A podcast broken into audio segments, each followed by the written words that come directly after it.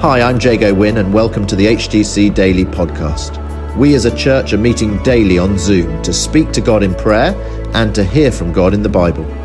For those of you who can't join us live or who want to listen again, we're featuring the daily Bible thought as we journey through the book of Acts, and we're also including how we're being encouraged to pray each day. Today, it's Josh Moxon. Good morning, everyone. Um, yeah, so we, we've we've been looking at Acts for quite some time now, it seems, but just want to give us a recap of the last few days. So um, uh, Ben spoke about salvation and the Holy Spirit being available to everyone. Important to start our prayers again this morning to think for ourselves as we go into our day to recognize those two things again. That salvation is available to everyone for us, and then for people that we know. And that's a good starting point, I think, in a lot of ways for what we're going to talk about today. And then the Holy Spirit is available to us, uh, to me and you, to everyone. And being ready to look like a church that has in, been empowered by those things and believes those things as truth. We, um, a couple of days ago, heard about how Peter's mind was changed um, about lots of stuff to do with Jews and Gentiles and who all of this stuff was for, and, and realizing this kind of inclusivity of the gospel being played out in Acts, and what was previously just about the Jewish people is about all people, uh, and the kind of excitement that that was bringing, but also the resistance that that was bringing as well, and realizing that when God moves, a lot of the time resistance comes on the back of that. Um, and then this idea of this inclusive in- invitation and the repentance that leads to life is for everyone. So we are saved, we're equipped by the Holy Spirit. We'll talk also about where does God need to change our minds, this idea of people pushing against uh, what Peter was saying uh, and what God was doing in this new season of the church. And right now, it's good for us to have the posture of God, what are you trying to teach me in this season? Where does my mind need to be changed? And so I think today's passage that we're about to read is a little bit of kind of working out how we opt into these things. And we have a choice this morning to opt in and to opt in well or to opt in a tiny bit. So let's, let's uh, read these verses. Acts 11, verse 19 to 24, if you want to follow along um, at home. Now, those who had been scattered by the persecution that broke out when Stephen was killed travelled as far as Phoenicia. Let's try that.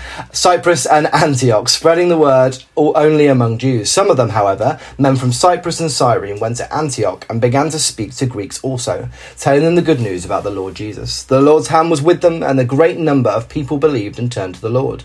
News of this reached the church in Jerusalem, and they sent Barnabas uh, um, to Antioch. When he arrived and saw what gra- the grace of God had done, he was glad and encouraged them all to remain true to the Lord with all their hearts.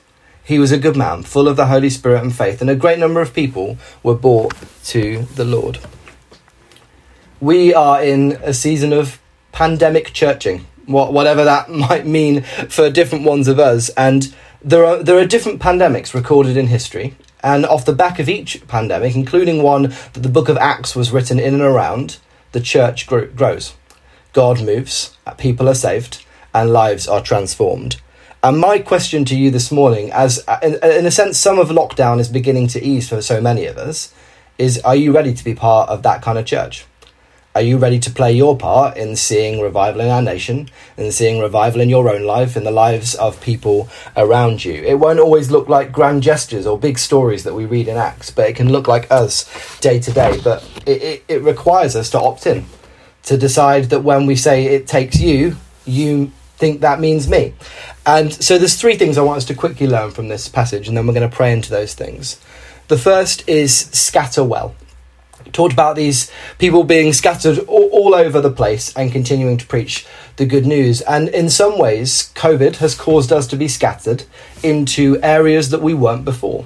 To meet people that we haven't met before. As a church, a lot of our kind of integration our community has only gone up.